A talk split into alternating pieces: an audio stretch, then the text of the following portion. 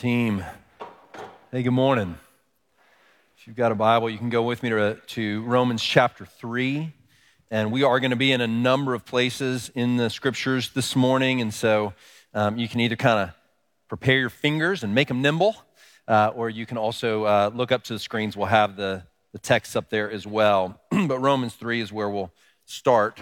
So we began last week a series uh, called The Power of the Cross in preparation for Good Friday and Easter we are reflecting on uh, the work of Jesus at the cross, wanting to understand it more fully and kind of dive deeper into it. And I'll just encourage you in a couple ways. I mean, the reason we do that is uh, in you know the church calendar is meant to be a really helpful and useful thing to you i don't mean the calendar of our sermon planning i just mean that the church historically has followed rhythms throughout the year uh, like the rhythm of advent where we think about the incarnation of the son of god come to save us and then in Lent as we prepare, you know, for Good Friday and leading up to the cross. The reason to take time and pause and reflect is that uh, on those entities, not just to remember what was done, but because almost like, you know, uh, F 18s get slungshot off a carrier, you know, in the ocean to launch, that these seasons are really meant to launch and propel our faith forward.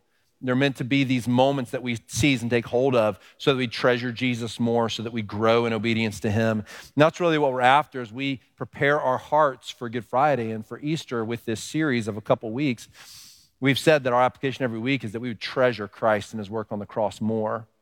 Now, if you're a part of a life group, and I would highly encourage every single one of you to be a part of one because it's where we try to live out and apply God's word together. And we need to do that together, not just individually. Uh, so, one of the questions I asked you last week to ponder in your life group is why, as Christians, do we need to learn to treasure the cross more? And the thing that we talked about in our group, the reality is that we need to learn to treasure the cross, not just because it's the place where we're justified, the place where we receive salvation. In believing in the work of Jesus on the cross, we are saved. But also, it becomes our ethic for life, the thing around which we revolve the entirety of our life. So, far too often in the world, and sometimes, we treat it as if it's a modern world problem, but it's been a, it's been a pre modern and, and modern and postmodern world problem uh, that we are prone to attach faith and attach Jesus on top of a life that we design to our own liking. That's just the normal course of human history. And yet, Jesus demands and calls us to place him at the center of life. He says, I want your faith to not just be one more thing you add to a life of your own design that you kind of like and you say, this enhances it. I want you to revolve everything around it. I want everything to be born out of it. I want you to understand that life cannot be full of joy and blessedness unless it starts with me, unless I'm at the center of that thing. And if Jesus is at the center of our life and the pinnacle work of Christ is his cross, then the cross must always be at the center of our lives, which is what I mean when I say it's the ethic by which we live. The cross is what helps us make sense of what is moral and good. The cross is the lens through which we view all of our decisions. Does this decision I'm about to make, does this thought that's in my mind, is this feeling in my heart, is it a cross shaped thought? Is it a cross shaped feeling? Does it reflect the very nature of the cross? Is it humble? Is it sacrificial? Does it seek the glory of God above all things? This is what it means for the cross to be the ethic by which we live our lives. Does that make sense? It's not an easy ethic by which to live. So, when I ask that question of you in your life groups, the thing I was hoping you might see and discuss a little bit is to say, unless I treasure the cross, unless I really see it for what it is and treasure what it accomplished and see its power and its supernaturalness, unless I see that, I'm not going to treasure it because I do not by nature treasure sacrifice. I do not by nature treasure humility and want to be humble. I do not by nature want to love my enemy. I am by nature against those things. And therefore, unless I learn and in the power of the Spirit treasure the cross, I won't take it up as the ethic by which I live. It's much more than just justification, it's the working out of faith, it's the growing in Christ likeness. And the cross is central to that. Does this, does this make sense? That's why we're about the work we're about now in these weeks. Now, last week we talked about Jesus doing a substitutionary work at the cross for us, that there was a penalty, penalty of death that was due to us because of our sin, and that he took our place in paying it. And the cross he hung on, I should have been there, and he took my place. I intentionally did not talk uh, in more detail about the nature of that penalty in depth because that's what we're going to talk about today. And so it's a weighty subject. We are talking about the cross as a propitiatory work, as a work of propitiation. And I'll explain that to us. It's not as intimidating as it sounds. Uh, but I don't have silly illustrations for you, I don't have fun stories. Uh, we are going to deal with a subject of deep weight today. And so I just want to, I want you to almost just in this moment invite the Lord, prepare my heart to receive it and to hear it. Because um, it's not light, but it is necessary. And so, as we think about the cross as a place where Jesus bore the wrath of God, that that was actually the nature of what was taking place and the penalty uh, that was being borne was the wrath of God for sin and sinners falling upon Jesus in the cross. And I want to help us understand that more. So, we're just going to do a couple things, trying to answer a couple questions today. Uh, we're going to just say, what is propitiation? So let's just get that intimidating word out of the way and help make it plain. So, what is that? The scripture, there's more references to it than you think uh, in the Bible. So, we're going to talk about that. What is it? Then I want to ask, I want to linger a little while in asking the question why is it that God has wrath towards sin and sinners? Why is that the case? Might we think of him as you know, sort of flying off the handle and angry and capricious. And I want to help us understand that a little bit more because I know it's a natural question to ask. Some of you have, have pondered that, I'm sure.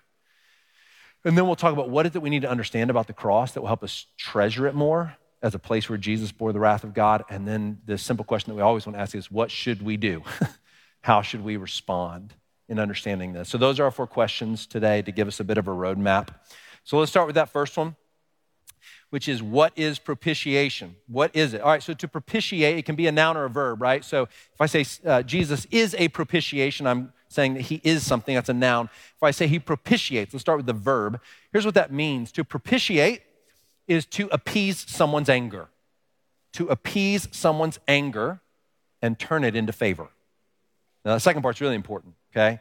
It's to appease someone's anger and turn it into favor, whether it's appease their anger towards me, appease their anger towards someone else. That's what it means to propitiate. So, a very simple definition of Jesus being our propitiation is that he was our wrath bearing object. So, listen to the scriptures. Uh, Romans 3:25 says, speaking about Jesus and that he justifies us by faith through the cross, it says, Jesus, whom God put forward as a propitiation by his blood to be received by faith. So there's a way in which we receive him as this thing, as this wrath bearing object, bearing the wrath of God. We receive it by faith. So he can be that for us if we believe in him. Then 1 John chapter 4 verse 10 says, "In this is love, not that we have loved God, but that he loved us and sent his son to be the propitiation for our sins." That's going to become a key text for applying this idea today but just stay there for a moment. So we see this idea with him as a propitiation. So here's what these verses are saying At the cross, God poured out all of his hatred of sin on Jesus. At the cross, one of the things that was taking place, he was conquering sin and death and the devil. He was serving as our substitute. He was reconciling us to the Father. But all of that was accomplished because he bore the wrath of God the hatred and anger of God towards all that is evil and wicked and contrary to God's very nature. Jesus took the punishment for that at the cross. Now, that's what it means to be a propitiation. The best illustration I can give you is if you imagine, you know, when you walk outside in the rain, you put up an umbrella to shield yourself from the rain, right? So if you think about that, that Jesus is like an umbrella that he is shielding you from what is coming down, which is not rain, but the wrath of God. And it's directed at you, but Jesus serves as that wrath bearing object, that umbrella to cover you. And all who would believe in him are coming underneath his protection from that wrath being poured out. But that's an incomplete illustration because to be a propitiation doesn't just mean he shields us from wrath, it means he turns that wrath into favor. So, if you can now, to complete that analogy, just imagine for a moment that you're holding that umbrella over yourself and you are scarred and beaten by sin, and your body is completely pulverized because sin destroys and kills. Do we know this? We've got the scars to prove it, don't we? And so you've got all these open wounds, and you've put this umbrella of Jesus up, and you said, I believe. And so you've taken him as your propitiation, your wrath bearing object. But now the wrath of God, that rain, comes down upon that umbrella and it doesn't just roll off of it, it goes through it, and the umbrella of Christ transforms it into a healing balm. So that what now comes through the umbrella and does land upon you doesn't just shield off and go away, but what comes down now is that rain of wrath is transformed into anointing oil. And it comes upon you and it heals and restores and makes whole because Christ, as your propitiation, has transformed the wrath of God into blessing and into favor. I hope that picture helps you. That's what it means for Christ to be our propitiation. Now, let's go to the second question Why is God full of wrath towards sin and towards sinners? Why? Because you might have conjured up in your mind a picture of a God as just sort of flying off the handle and always angry. You might have a picture that he just sort of reacts. That is not what the wrath of God is like. So let me help us understand it. And I just want to make some observations. These are going to be born out of that Romans 3 passage. But let's start with this. And Romans 3 helps us understand it, okay? God, the first observation is God's hatred of sin comes from the fact that he is perfectly righteous and he is perfectly just. So when we say God is perfectly righteous, we mean he is without fault, without sin. He is perfectly pure. He is holy. Therefore, all that is sinful, he despises. Now, he is just. We say he is righteous, which means he is completely pure. He is just in his personhood, which means that to be just, he must punish then that which is contrary to him. He must punish what is evil and what is wicked. Now, let's pause there for a moment and read Romans 3 because it tells us why. It gives us the reason. And this is crucial. We're going to talk about why this is the answer to this question. So in Romans 3 25 and 26, he says this Jesus, whom God put forward as a propitiation by his blood to be received by faith this was to show God's righteousness. So, do you see he's giving us the reason there? Why did he put him forward as a wrath bearing object? To show his righteousness, God's righteousness, because in his divine forbearance or patience, he had passed over former sins. It was to show his righteousness, not just in the past, but at the present time, so that he might be just and the justifier of the one who has faith in Jesus. So now let me tell you what he's just said. And let me make one caveat here. I said that God's anger, hatred towards sin is, is directed towards sin and sinners. And the reason I said not just sin is because I don't want you to think of sin as an immaterial thing that God will punish apart from punishing those in whom sin inhabits. We are culpable for our sin, therefore, God's wrath is directed at us, not just as some immaterial idea that he's going to eradicate sin as this non entity or as this non material entity without somehow causing that wrath to fall upon those in whom sin has taken up residence. That his wrath is, in fact, directed at people in whom sin exists. That's important that we comprehend that. Now, listen to what he's just said there. What Paul is telling to us in God's inerrant word is that the reason that God's wrath is poured out upon sin. The reason Jesus came to be our propitiation, our wrath bearing object, is because in his divine patience, God had not punished sins in the past prior to Christ. It says in his forbearance, he didn't punish them. And someone might have said, God, how can you let these kinds of evils go? How can you do nothing about them? You have done nothing about them, therefore you are not righteous. Therefore you are not just because you've done nothing about them. And so Paul writes in order to show his righteousness and in order to show that he is just, God poured his wrath upon Jesus to show that sin must be punished. And therefore, he revealed that he is in fact righteous and just. He would not, no, reverse that. He would not be righteous and he would not be just if he did not judge sin, if he did not judge evil. Now, this is a very common idea, even in Greek philosophy, where there's a very different idea of the God of God and the gods, right? So in Greek philosophy, this question got bounced around all the time. So you get the Stoics who say things like, uh, we want God to be, and we're going to declare that, that God or the gods are loving but not angry. That they possess love and sort of generosity, but they don't possess anger, or God Himself does not possess anger. Epicureans respond it's not possible for God to be one and not the other. You cannot have, God cannot have love without also having anger for that which is evil. And the argument is for the Epicureans, because it is the nature of that which is good to hate what is evil. And it is the nature of what is evil to hate what is good. And we sort of resonate with that, don't we? There's something in us that tells, yes, evil hates good. Have we seen that? And good hates evil. It is by nature. Now, here's where we part ways, okay, with the Greeks or the philosophers, because the Epicureans' conclusion was, therefore, God is neither angry nor loving. That was their conclusion, right? But recognize that the Epicureans and the Stoics and every other school of thought which the early church fathers dealt with and spoke to, and their response was to say, no, Epicureans, he is both loving and full of wrath. Like he is both just and loving. He's both these things. So we agree that he can't be one and not the other, but the answer is not to say he's neither. The answer is to say he's both. Now, here's why where we part ways. Because what the Greek philosophers were doing was they were taking an objective standard or idea of what it meant to be good, what it meant to be just, what it meant to be righteous, and saying God needs to live up to this. God needs to live up to that, that standard. Therefore, he can't be one without the other. But we are very different because we do not say there is some standard outside of God to which he must adhere in order to be just and in order to be loving. What do we say?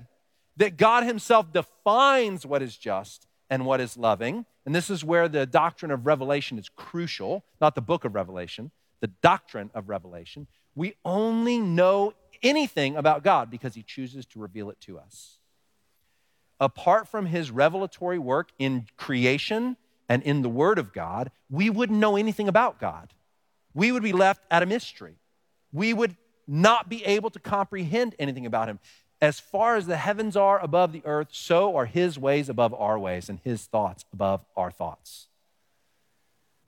And in His graciousness, He reveals things to us. So, when I say God would not be just and God would not be righteous if He did not exercise wrath on what is evil, on what is sinful. If he didn't do that, he wouldn't be just and righteous. I don't say it because there's a standard to which God must adhere. If I believe that, then who is setting that standard, him or me? Me. And if he has to live up to what I believe, like the Greeks, is the standard of righteousness and justice, then God's going to look a lot like who? Me. I'm going to shape him in my own image. But the reason we can say that God would not be just if he did not punish sin is because he has told us that. He has revealed it to us about he has said himself, I would not be just if I did not punish sin. And therefore we can declare that to be true because God has made it the standard. Does that make sense? It's highly important that we understand that because we are not putting God on trial here. My goal today is not to justify God to you being who he is. God is completely comfortable in his own sin and he doesn't need me to make you comfortable with him. He is not interested in me standing up here and saying, Don't you see? Don't you see? It is okay that God is this way. And therefore, I'm not interested in doing that for you. But what I am interested in doing is helping us see who God has told us He is, who He's revealed Himself to be. Because whatever He said about Himself, that's what we want to know. That's what we want to understand. Does that make sense? So that's what God is telling us about himself. In order to be just, I must punish sin. It's in my very divine nature. So, that's observation number one. Let me make another observation then. We can't play good cop, old, uh, good cop, bad cop with the Old Testament and New Testament. So sometimes we'll get in this way of thinking. One, it does violence to the scriptures. But number two, uh, what happens sometimes is you've heard this before. Well, God in the Old Testament seems really violent, but God in the New Testament seems like he's full of love, and, and it seems like almost two different beings. It, that's just a misreading of the New Testament. I need to help you see that here for a moment, okay? So God is not changed, He is immutable, He never shifts and changes. The New Testament itself doesn't speak that way. So let me just give you a couple of examples, right? John 3 36. This is John the Baptist talking, and he says, Whoever believes in the Son has eternal life. Whoever does not obey the Son through belief shall not see life, but the wrath of God remains on him. Romans 1:18 says for the wrath of God is revealed from heaven against all ungodliness and unrighteousness of men who by their unrighteousness suppress the truth. In Revelation chapter 5 verses 1 through 5, do you guys recall we've sung that song by Andrew Peterson, Is He Worthy? It's a call and response song. It's a beautiful song. It's based in Revelation chapter 5. sometimes we might miss something there, and I want to maybe clue us in on it a little bit. That, that song uh, is born out of this text where what's happening in the heavens at the end of all time in Jesus' return is that there is this scroll that's uh, handed down from the Father, and it's got seven seals on it. And no one is found worthy to open that scroll, to, to take the seals off and to open it. And so there's distress among the heavenly beings. There's this like, who is worthy? Because the scroll is God's purposes going forward in the world. And so they want to see God's work go forward. And they're distraught because it seems that no one can, can make it go forward. And then the lamb who was slain, Jesus, is, comes on the scene and they begin to praise him and say, because he was slain, he's able to open up the scroll. He's able to take the seals off the scroll and open the scroll. But if you keep reading, do you know what happens in the rest of chapter 5 and in chapter 6? He opens the scroll, and what he opens is the judgment of God, so that death and pestilence and famine and sword come forth on the earth. What Jesus is praised for in that moment is enabling God's judgment on sin to come about. That's what's happening in Revelation chapter 5. In Revelation chapter 6, we find these words uh, in verse 16. Listen to this. It says that the people are calling to the mountains and rocks, fall on us and hide us from the face, face of him who is seated on the throne and from the wrath of the Lamb.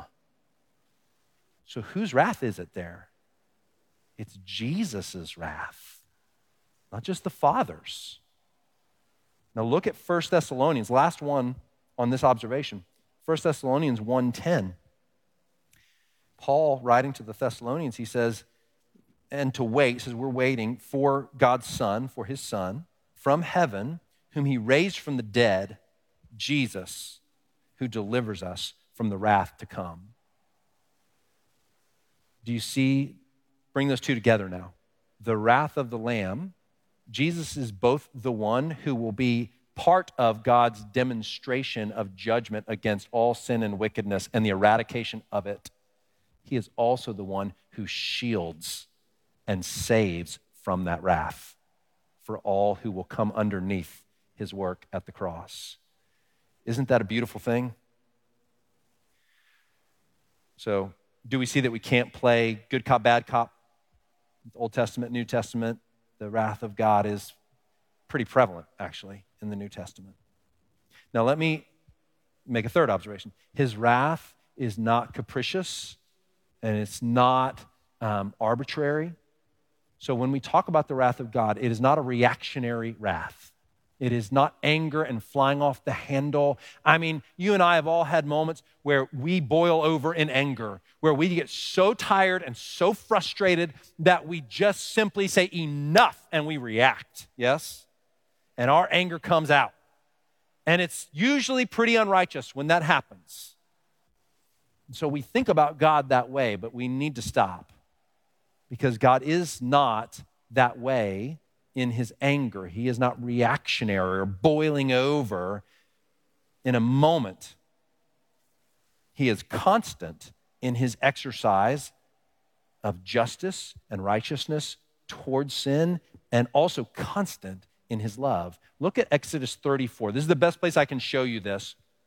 And yeah, it's hard, but, but just listen.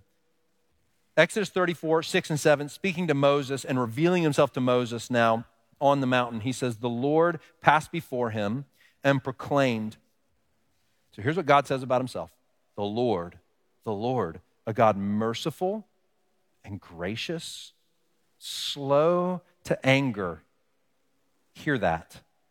Slow to anger and abounding in steadfast love faithfulness. That word steadfast love in the Hebrew is the word hesed. We do not have an equivalent translation in English. Steadfast love doesn't come close. It is this idea of a never stopping, never giving up, never ending, constantly faithful, always there, perfectly righteous, perfectly pure. And the, the adjectives have to go on and on and on and on to comprehend what that word means when we say that's the kind of love that he has. Bounding in steadfast love and faithfulness, keeping steadfast love for thousands. And listen, forgiving iniquity and transgression and sin. The Father's God, he says about himself, I forgive. I forgive. I forgive sin. I forgive iniquity. I forgive trespasses. But what, what now is the next thing that he says? But who will by no means clear the guilty, visiting the iniquity of the fathers on the children and the children's children to the third and the fourth generation. Now, I, I know that raises a question about like generational impact of sin, and there is a distinction under the new covenant versus the old covenant of the way sin is, is brought forth, right? There's a little bit more individualization. I'm, I'm not going to go into all that today, okay? What I want you to see is that in one breath, in one sentence, when the Father reveals himself to us, what does he say? I forgive. I'm full of steadfast love. And then the very next thing is, but I don't clear the guilty. What he's saying about himself is, I and I alone know how to perfectly judge sin as it should be judged. And I and I alone know how to perfectly forgive. I am in perfect union these things. You are not. I am not, but he is. So he doesn't shy away. Do you see? He could have just stopped at the end. He, he didn't have to go into, the, but I, I don't clear the guilty. But he's saying, no, no, I am just and I am forgiving and I am merciful and I am full of love.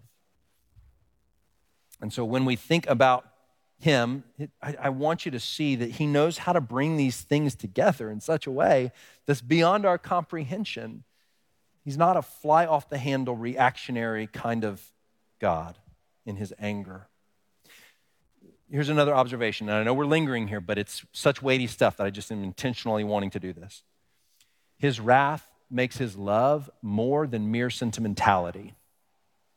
If God were to say to us, I love you, but that love wasn't a wrath bearing, saving kind of love, it would really just be God saying, if he, he couldn't be directed towards us in any other way, do you see that his love is just a sentiment? It's just a feeling. It's just, it's just sort of like fluffy and kind of makes us feel good. But what makes his love concrete, what makes it so substantial, is that he says, I could be directed towards you in wrath, but I am directed towards you now in love because of Jesus. The fact that he is, that that's a possibility, makes his love more than mere sentimentality. That's some of what the Greek philosophers are getting at when they're saying he can't be one and not the other and those sorts of things. Now, me ask this question because um, we need to ask it of ourselves. Have you ever considered, if, as you're thinking about, like, well, why does God possess this? How else would you want Him to be directed towards sin? How else would you want Him to be directed towards sin? So let's go over the options, right? The options are He can love sin. Does anybody want that? No, we, we intuitively know. I, we don't want Him to love genocide. We don't want him to love racism. We don't want him to love murder. We don't want him to wink at those things or say, I take pleasure in those things. We don't. So, if that's not an option, we don't want him to be indifferent towards it either, I would suggest, right? Which would turn his justice into mere sentimentality because he would say, I don't love those things, but I'm not going to do anything about them. I'm going to leave them undealt with. That goes back to the Romans 3. In order to show that he's righteous, in order to show that he's just, he had passed over those sins, but now he poured them out upon his son. at the cross. So we don't want him to be indifferent towards them because then that makes his justice, justice just sentimentality. And we're left, particularly when we're the one against whom sin has been done, when we're the one against whom injustice has been brought, we cry out for justice, for him to hate that injustice or that sin. So the other option would be like, we want him to hate it, but not judge it, right? And again, that would turn justice into sentimentality. So it's not what we're looking for. So it helps us to understand that the cross as a place of wrath, it gives his justice and his love real meaning and real weight. Now, okay. Hmm. Sometimes I write things down and I'm like, I don't know if I need to do that. Well, I'll just quickly hit this and then we'll move on to the next, okay?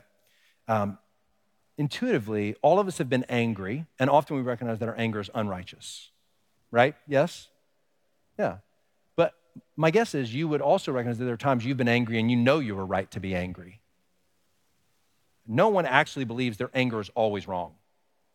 Because at times something is done, something is said, and you recognize that. No, that's wrong. And the fact that I'm angry about that and angry at that is right for me to feel. Now, think about what that means. If you believe that there is such a thing as anger that you've experienced and that was right for you to feel, what you're saying is it's possible for anger to be holy, which means that you're saying that that anger is a result of the fact that you bear God's image. It comes from Him. Your anger that you feel and experience when it's righteous is because that's who God is. So, therefore, why would I recognize in myself something that's right for me to feel at points? Often, sometimes I fail to be righteous in my anger. But if I can recognize such a thing as righteous anger in myself, then I am by definition saying that comes from God. It's part of my image bearing of Him. And if that's true, why would I say He shouldn't have something that I recognize is right to have in myself when He's the only one who can always exercise it perfectly? And the last thing I'll say is this. Often you'll get in, if you get into any of these kinds of conversations, perhaps you have friends that really wrestle with this. And one of the things that they may offer you or suggest is that believing in God pouring out his wrath upon Jesus at the cross, isn't it prone to make us a violent people? Where we go, well, if God is sort of violent in that way, maybe it's okay for us to be violent in that way too. And I just want to tell you, man, just nothing could be further from the truth. Because the fact that we believe that God has poured his wrath upon his son makes us peacemakers not violent people. Because what does Romans 12 say? Romans 12 tells us, leave it to me. Don't take vengeance yourself. When injustice or sin is done against you, how is it that you cannot be violent in response to that? You cannot be violent because you know that God will judge it one day. And the penalty for that will either fall upon Jesus for the person who repents and comes underneath his shelter, or it will fall upon them. And therefore, the Lord says, do not take revenge, but wait patiently. Show mercy. Love your enemies. Be a peacemaker, not just peacekeeper, but a peacemaker. How do you do that? It's believing the wrath of God, the propitiatory work of Jesus happened, is a huge part of how we become people who are not violent, but the exact opposite. We don't have to take up arms ourselves because He has done it and will do it. All right, I hope that helps us just a bit. And again, we're not try- seeking to justify God being how He is, we are simply seeking to help understand it as He's revealed it. Now, let me get to the, the if that was to some degree kind of, we're trying to soak that up in our minds, this next part we need to soak up in our hearts, okay? I mean, keep your mind on, all right? But let's ask the third question, which is what do we need to understand about Jesus bearing God's wrath on the cross in order to treasure it more? Well, turn with me to Matthew 27, verse 46. It's the story being told of Jesus on the cross. And I just want to look at one set of words that he speaks and help you understand it more fully. So in Matthew 27, actually, I'll begin in verse 45 and verse 46. It says, Now from the sixth hour, there was darkness over all the land until the ninth hour. And about the ninth hour, Jesus cried out with a loud voice, saying, Eli, Eli, lema sabachthani, that is, my God, my God, why have you forsaken me? Now, my guess is those words might be familiar to you, but you may not be as familiar with the idea that he's quoting Psalm 22 there. And so understanding Psalm 22 helps us understand why Jesus is saying what he's saying. So we hear that and we hear this idea that God has turned his face away from Jesus, and that's correct, that he has allowed a separation to occur between him and the Son in a way that had never occurred through all of eternity past that Jesus had always been in perfect fellowship with the Father, always in perfect union with Him. And in this moment now, there's a separation between the two as God turns His face away. But what Jesus is doing is He's quoting Psalm 22. That's the opening line of Psalm 22. But the psalm goes on, and as you follow it, by the end of the song, He's saying at the beginning, why have you forsaken me? Where are you? Why aren't you delivering me? That's kind of the first half. And in the second half, he says, You now have rescued me. You have redeemed me. You will be praised among the congregation for what you've done in lifting me up and raising me up, the psalmist said. In this prophetic messianic psalm, here's what Jesus is saying. In that moment on the cross, Jesus knows Psalm 22. He is not just saying, God, where have you gone? He's saying, How much longer will this go on?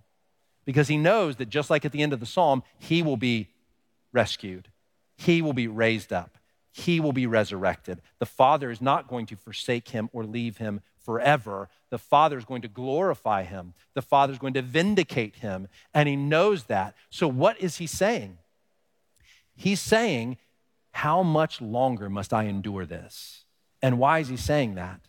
Because moment by moment, Jesus wasn't just dying a physical death, the wrath of God for all the sins of the past, the present, and the future of those who would be redeemed was being poured out upon him. He was enduring absolute anguish, not because of physical pain, but because the wrath of God in all its fullness, in all its judgment, every ounce of hatred towards all the sin and wickedness of the world was falling upon him and he had to keep enduring it. Why was Jesus' death so violent and so lengthy? Why not just say he needed to pay the penalty of death, therefore he died, and that was it in a moment? Why not end it quickly? Because Jesus had to stay on the cross until the last drop of God's wrath was poured out. So that all who would come underneath his shelter would never say, well, there's more that wasn't endured. There's more wrath yet to come that Jesus has not taken. Therefore, Jesus says, after the land has been darkened and after he's cried out, Where are you? Why have you forsaken me? What does he say right before he gives up his life? It is finished. There's nothing left to be borne. In his spirit, Jesus knew in that moment the last drop of the wrath of God had fallen upon him. He had absorbed it all for all who would be redeemed through all of time. That's what was happening on the cross. The wrath of God, moment by moment, hour by hour, not for five minutes, not for 10 minutes, for hour after hour after hour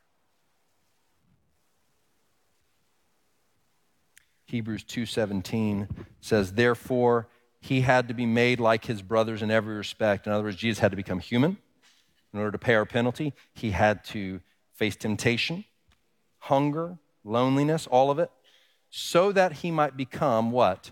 A merciful and faithful high priest in the service of God to make propitiation for the sins of the people. So here's what the writer of Hebrews is saying and saying, Jesus is not just the sacrifice being offered, he's the one offering the sacrifice. As the high priest, he came and became human in order to be the perfect high priest. And the high priest is the one who makes the offering. But he didn't just make the offering, he became the offering. He became the wrath bearing object. He became the propitiation. When he says he was a merciful and faithful high priest, what he's saying is he was merciful towards you and me in that he chose to make himself the sacrifice so that you and I could receive mercy. That was his heart towards you and towards me, full of mercy. He was a faithful high priest in that he made the perfect offering. There was nothing lacking in his offering. So he was faithful to God as a high priest in offering exactly what was required, everything that was necessary. And he was merciful towards us in offering himself. That's Hebrews 2:17. 1 John 2, 1 and 2. My little children, I'm writing these things to you so that you may not sin. So here's John, and he's saying to his people, he said, Look, I, I don't want you to keep sinning. Like day in, day out, I want your lives to look holy. I want them to be righteous. I don't want you to be obedient. He says, But if anyone does sin, because he's a realist, right? You're going to sin. So if anyone does sin, when you do sin, we might even say, we have an advocate with the Father, Jesus Christ the righteous. And then what does he say? He is the propitiation for our sins. He is the propitiation. So you didn't know it showed up this much in the Bible, did you? This idea of propitiation, it's everywhere. And so what's he saying? What's he saying there? On a day to day basis, the fact that he was bore the wrath of God on the cross has opened the way for him to be our advocate before the Father now so that when you struggle with sin and you're fighting against it and you're saying, Help, deliver me, I, I don't want to keep walking in these ways, who is on your, who's on your team? Who's advocating for you before the Father? The devil's accusing, and the Son is advocating. And he is saying, Father, you do not need to pour wrath upon them. You've poured it on me, and they've come underneath me. It's done, it's finished. Don't listen to the lies of the enemy and they fall on deaf ears because the Son is advocating. And it's the fact that He was our propitiation that enables Him now to be our advocate. Do you see that? It's not just a He did it then, praise God, He bore it, and now it's done. It's, it has consequence for you today when you go home and pray. When you're fighting against sin, remember that He is your advocate, and He is your advocate because He bore the wrath of God for you. Last text, 1 John chapter 4 verse 10 and 11. We already read verse 10, but look at how it completes in verse 11. In this is love, not that we have loved God, but that he loved us. Now, that's a very famous verse. It's very popular. I have it like on a bathroom wall in my house, and it stops there. In this is love, not that we love God, but he loved us and sent his son. I think, I think it ends there. I'm going to go scribble it with a marker on it later on today the rest of the verse. Amanda might not love it, but I'll have theological grounds. In this, don't, don't try to trump your spouse that way. That's not going to help you. In this is love, not that we have loved God, but that He loved us and sent His Son. Don't stop there. To be the what? Propitiation for our sins. Beloved, if God so loved us, we also ought to love one another. Do you see what that's saying? Is the reason you know what God's love is like, the expression, the great expression of his love, is his propitiation, is his wrath bearing work. The fact that he wasn't just a substitute bearing some kind of idea of a penalty. The fact that it was absolutely the wrath of God being poured upon him is the reason you and I can experience love today. The reason we know what it is, the reason we can define it accurately is because we know what it is that he took God's wrath for my sin. And when I understand that, I understand what love is like. Now, how should I respond? And let me just offer a few quick thoughts, and these I am going to be very quick with these. How should I respond? Number one is I would just urge you, because some of you are not followers of Jesus, you've not given yourself to Christ, and I would just urge you come underneath the shelter of Jesus. Just please, please, please come underneath the shelter of Jesus. You cannot bear the wrath of God for your own sin. You are not sufficient payment which is why it will go on for eternity. If you choose to endure it, you will have to endure, endure it beyond time and beyond space.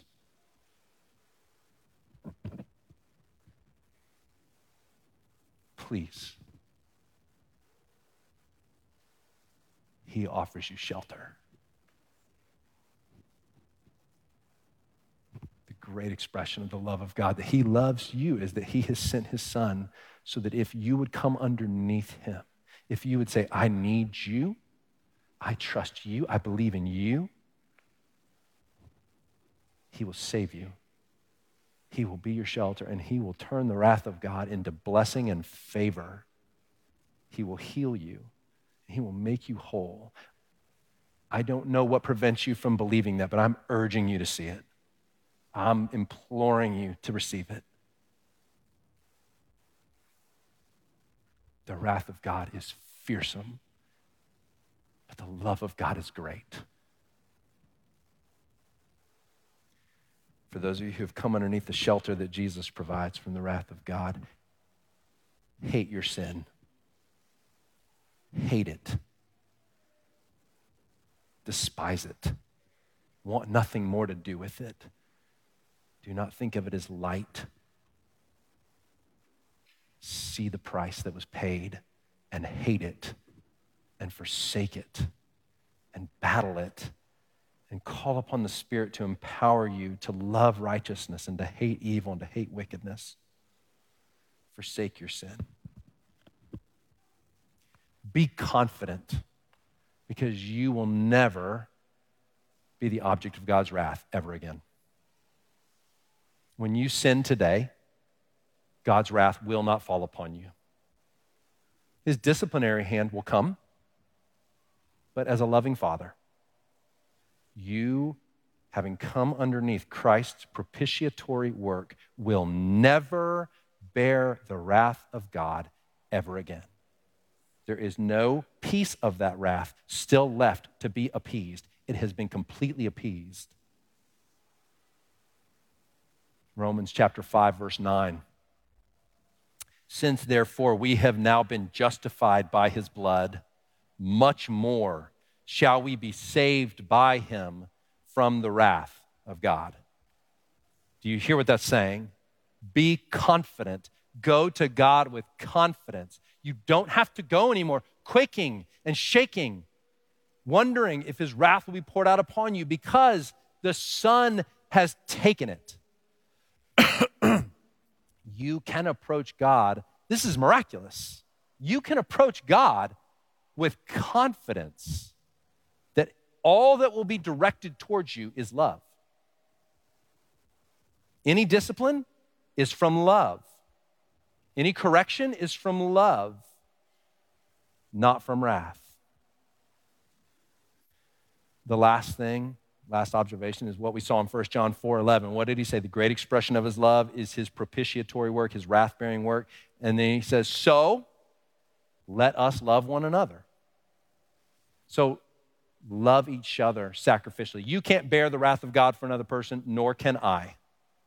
No one can do that. Only Jesus can do it but we can love sacrificially. We can love our enemies. We can love with humility and grace and endurance and patience. We can mirror and reflect the love of Jesus in his work of propitiation when we love with sacrifice and we love with commitment and faithfulness and steadfastness. So let us love one another that way. That's what John is saying there. Not just, he did this, so we should love. He's saying, he did this, so your love should look like his love. Let your love look like His love. As I said at the outset, those are some applications, but our great application is that we would treasure the cross. Is that you in these days leading up to Easter, I, I hope that this has helped you have a fuller understanding of what was taking place at the cross, yes? A deeper valuing of it and a treasuring of it. The work that was done there was supernatural and unending and absolutely astounding. And I pray that you would have eyes to see it and treasure it. Let's pray together. Jesus, you astound us. Everything about you is without flaw, and we want to treasure you. It is hard for us, we admit, to ponder the wrath that was due to us being poured upon you, we feel weighty even as we try to ponder that, and we should. Don't let us feel lightly about that price. But Jesus, help us to help us to believe that it was complete and full and that you chose it and the Father chose it. But teach us to respond rightly. Yeah. Lord, as we, we're going to sing to you now, and um, some of us may need to just sit and be quiet, and that's okay. Um, guide us if that's the case. The rest of us, we're going to we're going to sing, and we pray that we would sing from hearts that are treasuring you and astounded by you, and that it would be a full throated praise to you now, that it would please you. We pray all this in the name of Jesus. Amen. Let's stand and conclude with our song of praise.